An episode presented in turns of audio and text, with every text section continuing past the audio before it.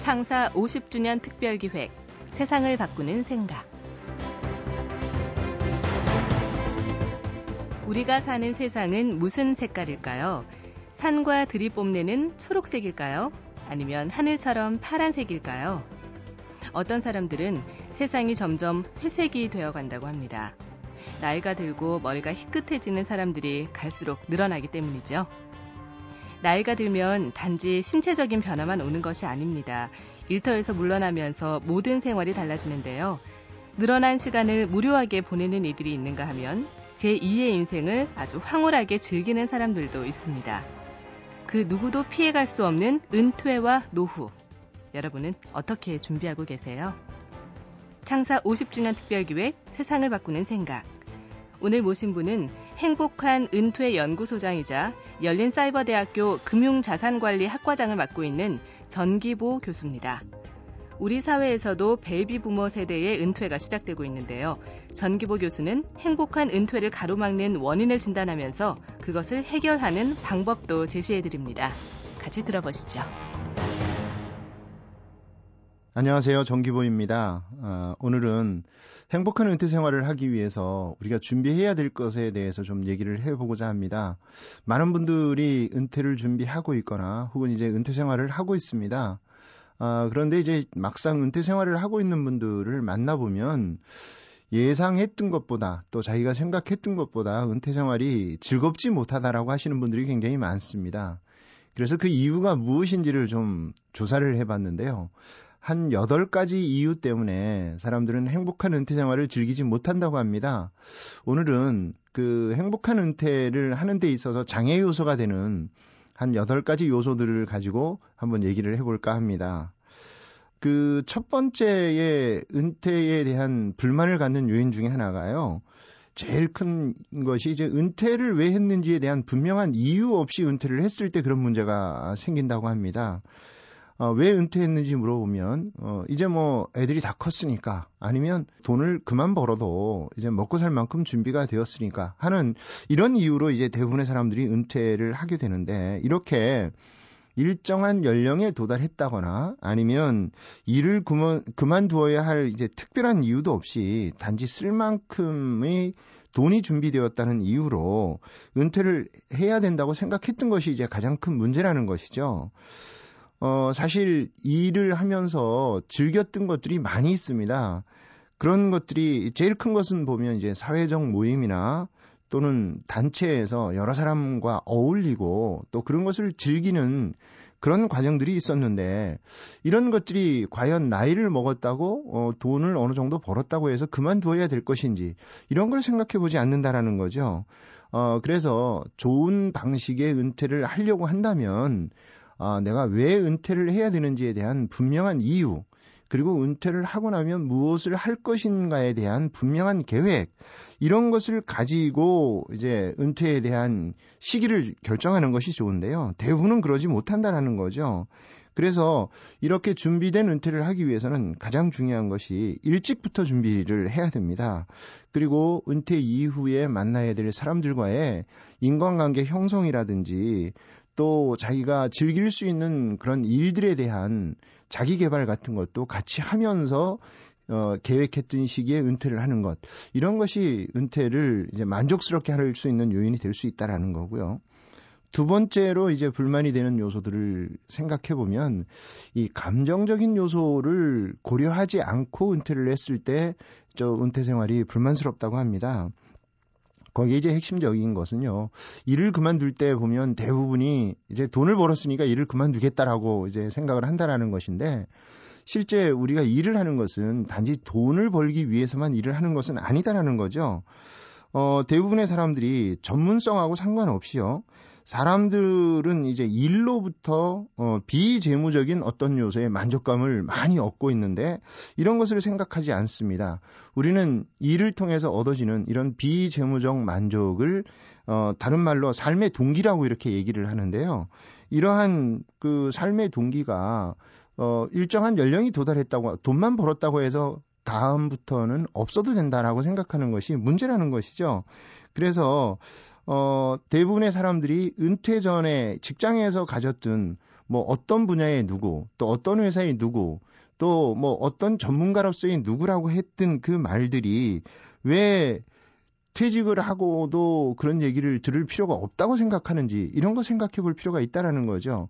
그리고 퇴직하고 나서 실제 은퇴 전에 그런 전문가로 불리웠던 그런 것들을 어디에서 다시 그런 어, 존경을 받고 또 그런 얘기를 들을 수 있을지 이런 것을 생각해 보아야 하는데 그런 것을 극복하기 위해서는 은퇴 후에 이제 새로운 활동을 통해서 이런 감정적인 만족감을 얻을 수 있는 어떤 확고한 것을 찾은 이후에 은퇴를 결정하는 것이 옳다라는 것이고요.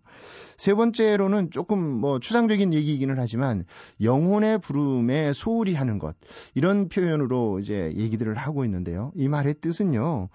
어, 실제 우리가 은퇴 전의 과정들은 보면 어, 중요하다고 생각하는 제일 큰 요소 중에 하나가 어떻게 하면 돈을 많이 벌까에 집중을 합니다. 그래서 실제 좋아하는 것, 하고 싶은 것, 이런 대부분의 것들을 포기하면서 살거든요. 어, 그런데 은퇴 후의 삶에서까지도 어, 그렇게 은퇴 전에 모든 것을 돈을 벌기 위해서 집중했던 것처럼 나머지 모든 것을 포기하고 생활하는 것은 바람직하지 않다라는 겁니다. 실제 은퇴 전에는 하고 싶었지만 다른 사정 때문에 못했던 많은 일들을 은퇴 후에는 꼭 이룰 수 있도록 스케줄을 조정하고 계획을 세우는 것이 필요하다라는 건데 은퇴 후의 삶에서도 이런 것이 다 빠져버린 상태로 은퇴 전과 같은 계획을 세워서 진행을 한다면 그 은퇴 생활은 절대로 보람차고 그리고 즐거운 은퇴 생활이 될 수 없다라는 것에 대해서 우리는 생각해 볼 필요가 있다라는 거고요. 그 다음으로 이제 은퇴 생활을 불만스럽게 만드는 요인 중에 하나가 뚜렷한 계획이 없이 은퇴를 하는 경우라고 합니다. 은퇴 생활을 그렇게 막연하게 운적인 관점에서 접근을 하는 것은 굉장히 위험하다라는 거고요. 그렇게 되지 않기 위해서는 은퇴 전에 충분한 시간을 갖고 종합적인 관점에서 계획을 세우고 또 그런 계획을 어, 수립하는 과정의 작업들을 좀 치밀하게 준비를 하는 것이 후반부 인생을 행복하게 만드는 중요한 요소가 될 수 있다라는 것이고요. 그 다음으로 이제 봐야 되는 것들이 은퇴 생활을 휴식이나 레저 그리고 레크레이션만을 위해서 은퇴 생활이 존재한다라고 생각하는 겁니다. 많은 분들을 만나서요. 은퇴 후에 뭐 할 거냐고 물어보면 어 뭐 낚시나 다니고 뭐 골프나 치면서 등산이나 하고 이렇게 후반부 인생을 보내겠다라고 하는 사람들이 굉장히 많습니다. 그런데 그 말이요. 사실은 평균 수명이 한 60대 후반 전후일 때는 그 말이 맞았습니다. 50대 후반이나 60대에 은퇴를 해서 한 3, 4년 정도 여행이나 다니다가 수명을 마치는 그런 사람들에게는 그것이 맞았지만 이미 우리나라의 평균 수명이 80세를 넘었거든요.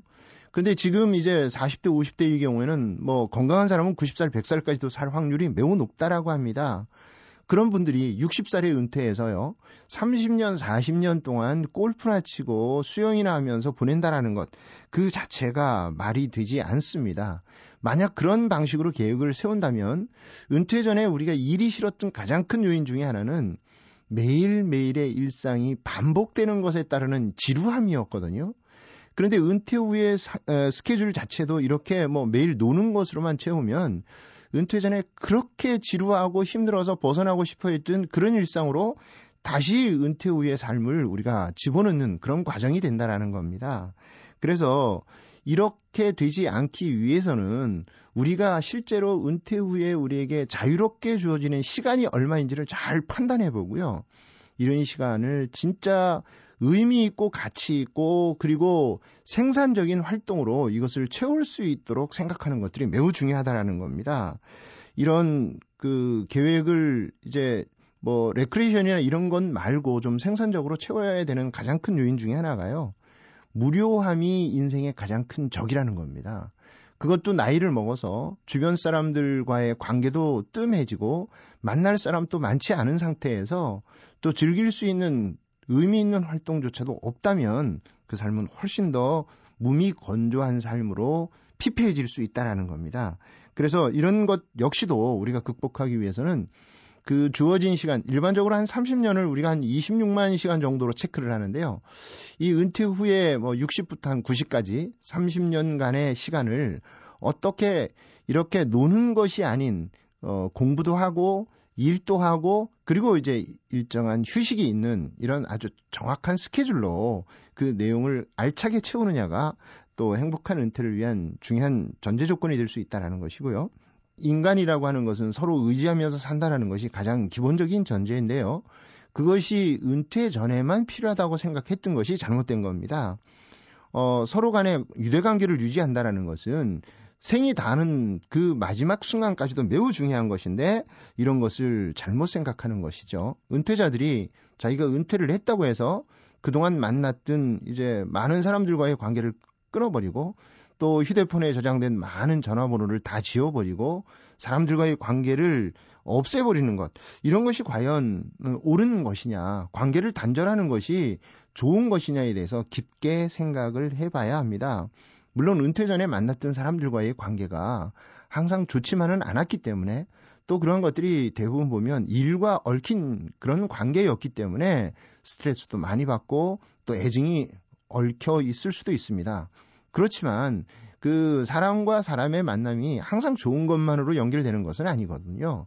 그런 관점에서 좋은 관계를 유지한다라는 것은 뭐 은퇴를 하는 시점에 일이 진짜 힘들어서 그만두었지만 일정 시간이 지나 보니까 아, 나 다시 일을 하고 싶다라고 생각이 들 수도 있고요. 또 하나는 꼭 뭐 전 직장으로 복귀를 하지 않더라도 비슷한 분야에서 새로운 일을 다시 시작하려고 하면 종전에 만나던 사람과의 관계가 유지되는 것이 업계의 정보도 얻을 수 있고 또 흐름도 이해할 수 있어서 실제 일을 하는데도 많은 도움이 될 수 있다라는 겁니다. 대부분의 사람들이 은퇴 후의 삶에서 어, 은퇴하고 얼마 지나지 않아서 갑자기 조로하거나 또 관계가 멀어져서 사람들 사이에 나타나지 않는 대부분의 사람들을 보면 이런 유대 관계를 지속하는 것에 대해서 잘못 판단한 경우에 이제 그런 우를 범할 때가 많다라는 것이고요. 그 다음으로 이제 우리가 봐야 되는 것들이 그 이제 주변 사람들, 특히 가족들이 퇴직한 자신을 위해서 서포트하기 위해서 존재한다라고 하는 이런 착각을 하게 되면 또 은퇴 생활이 굉장히 힘들어집니다. 어, 이 말은 그 이제 대부분의 직장 생활을 하는 사람들은 보면 자기 때문에 가족들이 먹고 살고 자기가 희생함으로 인해서 가족들이 이제 어떤 혜택을 입는다라고 생각을 하는 것이죠. 물론 그것이 전혀 100%뭐 틀린 말은 아니지만 또 그것이 100% 맞는 말도 아니라는 것을 이해할 필요가 있습니다. 오랜 기간 직장 생활을 하면서 배우자나 가족들은 그런 남편의 활동으로 인해서 얻어지는 부수적인 것에 대한 누리는, 누림에 대해서 너무나 당연한 것으로 생각을 하고 있었기 때문에 아, 내가 힘들어서 이제 일을 그만두어야 되겠다? 아, 그러면 이제부터는 내가 고생을 했으니까 가족들이 나를 위해서 모든 것을 희생해 주겠다라고 하는 그런 부분들은 큰 착각이 될 수도 있습니다. 왜냐하면 배우자는 배우자대로 자녀들은 자녀들대로의 이미 일상의 스케줄들이 짜져 있는데 그것이 남편이 퇴직을 했다 해서 그런 것들 모두를 포기하고 자신만을 위해서 어, 코드를 맞춰주고 지원을 해줄 거라는 기대는 하지 않는 것이 좋습니다. 은퇴 남편 증후군이라는 말이 있죠. 어, 일주일에 이틀 정도만 남편을 보살펴주면 되는 사람이 퇴직을 하고 나서 일주일 내내 집에서 뭐 삼시세끼 다 챙겨달라고 하고 잔심부름 시키고 아, 그 시중을 들다 보니까 부인이 어느 날 정신 이상이 오는 겁니다. 이런 것을 은퇴 남편 증후군이라고 하는데요. 이런 상황에 빠져서는 안 되는 겁니다. 은퇴를 했다 할지라도 스스로 자기의 활동을 할 수 있는 그런 관점의 생각들이 필요하다라는 것이고요. 그 다음으로는 이제 무엇으로 기억될까에 대해서 진지하게 생각해 보지 않는다라는 건데요. 이 말은 조금 철학적인 얘기기는 합니다. 우리가 인생을 정리함에 있어서 은퇴 전의 활동으로 그 사람 인생 전체를 평가하는 경우도 있고요. 은퇴 후의 활동으로 그 사람의 인생을 평가하는 경우도 있습니다. 그러나 은퇴 전의 활동이 전부일 거라고 많은 사람들은 생각하지만 그 사람 인생의 후반부의 삶도 굉장히 중요합니다. 그런 관점에서 전반부의 삶이 가족을 위해서 진짜 한 가지 목표만을 위해서 살았다면 후반부의 인생은 좀 가치 있는 인생으로 자기가 세상에 왔다가 아 뭐 이제 어느 순간이 되면 다시 돌아가야 되는데 그 돌아갔을 때 이 사람이 왔다 간 흔적이 무엇으로 남겨질까에 대해서는 한 번쯤은 생각해 보는 그래서 후반부의 활동을 이런 의미 있는 일로 정하겠다라고 하는 이런 생각들을 하지 않으면 그 일상의 일들이 뭐 하루하루는 즐거울지 몰라도 한 달이 지나고 1년이 지나면 너무 공허해지고 스스로에 대해서 어, 후회하는 그런 삶으로 살 수 있다라는 겁니다. 그래서 실제 내 묘비명에는 무엇으로 어, 기재될 것인지 이런 것을 한번 생각해 보는 그런 은퇴 생활을 검토해 보는 것이 필요하다라는 것이고요. 뭐 지금까지 총 한 8가지 정도의 이제 은퇴 생활을 실패하는 요인에 대해서 얘기를 해 봤습니다. 이런 것을 극복하기 위해서 우리가 할 수 있는 좋은 방법은요. 왜 이런 문제가 생겼냐면 지금까지 은퇴는 전통적인 방식의 은퇴는 돈을 미리 준비하고 돈이 있으면 어떻게 살까에 대해서 준비를 하는 것이 바른 것이다라고 이제 많은 사람들은 생각을 했지만 이런 여덟 가지의 후회되는 삶에 빠지지 않기 위해서는 실제로 돈보다는 나는 어떤 일을 했을 때 또 누구와 같이 했을 때 어디에 있었을 때 진짜 행복하고 그런 일이 같이 있는가에 대해서 그러니까 비재무적인 요소에 대해서 먼저 생각을 해보고 이러한 생활을 충족시키기 위해서 재무적으로는 어떻게 준비할까에 대해서 생각을 해본다면 우리의 후반부 삶은 아, 진짜 축복과 여유 있는 삶으로 우리 스스로를 행복한 삶으로 이끌어 줄 수 있을 거다라고 어, 생각을 합니다. 아, 오늘은 어, 행복한 은퇴를 위해서 우리가 실패하지 않기 위한 여덟 가지 요인 이런 것에 대해서 한번 말씀을 나누어 봤습니다. 지금까지 행복한 은퇴 연구소의 전기보였습니다. 감사합니다. 미국에서 국민 화가로 불렸던 모지스 할머니 혹시 들어보셨나요? 그림을 배워본 적도 없는 이 할머니는 76살부터 그림을 그리기 시작했습니다. 101세로 세상을 떠날 때까지 1600여 점의 그림을 남겼는데요. 이 할머니, 지금도 이렇게 속삭이는 것 같습니다. 인생은 스스로 만드는 것이야. 라고 말이죠. 창사 50주년 특별기획 세상을 바꾸는 생각. 기획 김혜나, 연출 손한서, 구성 이병관, 기술 이창경, 내레이션 류수민이었습니다. 다음 주에 뵙죠. 여러분 고맙습니다.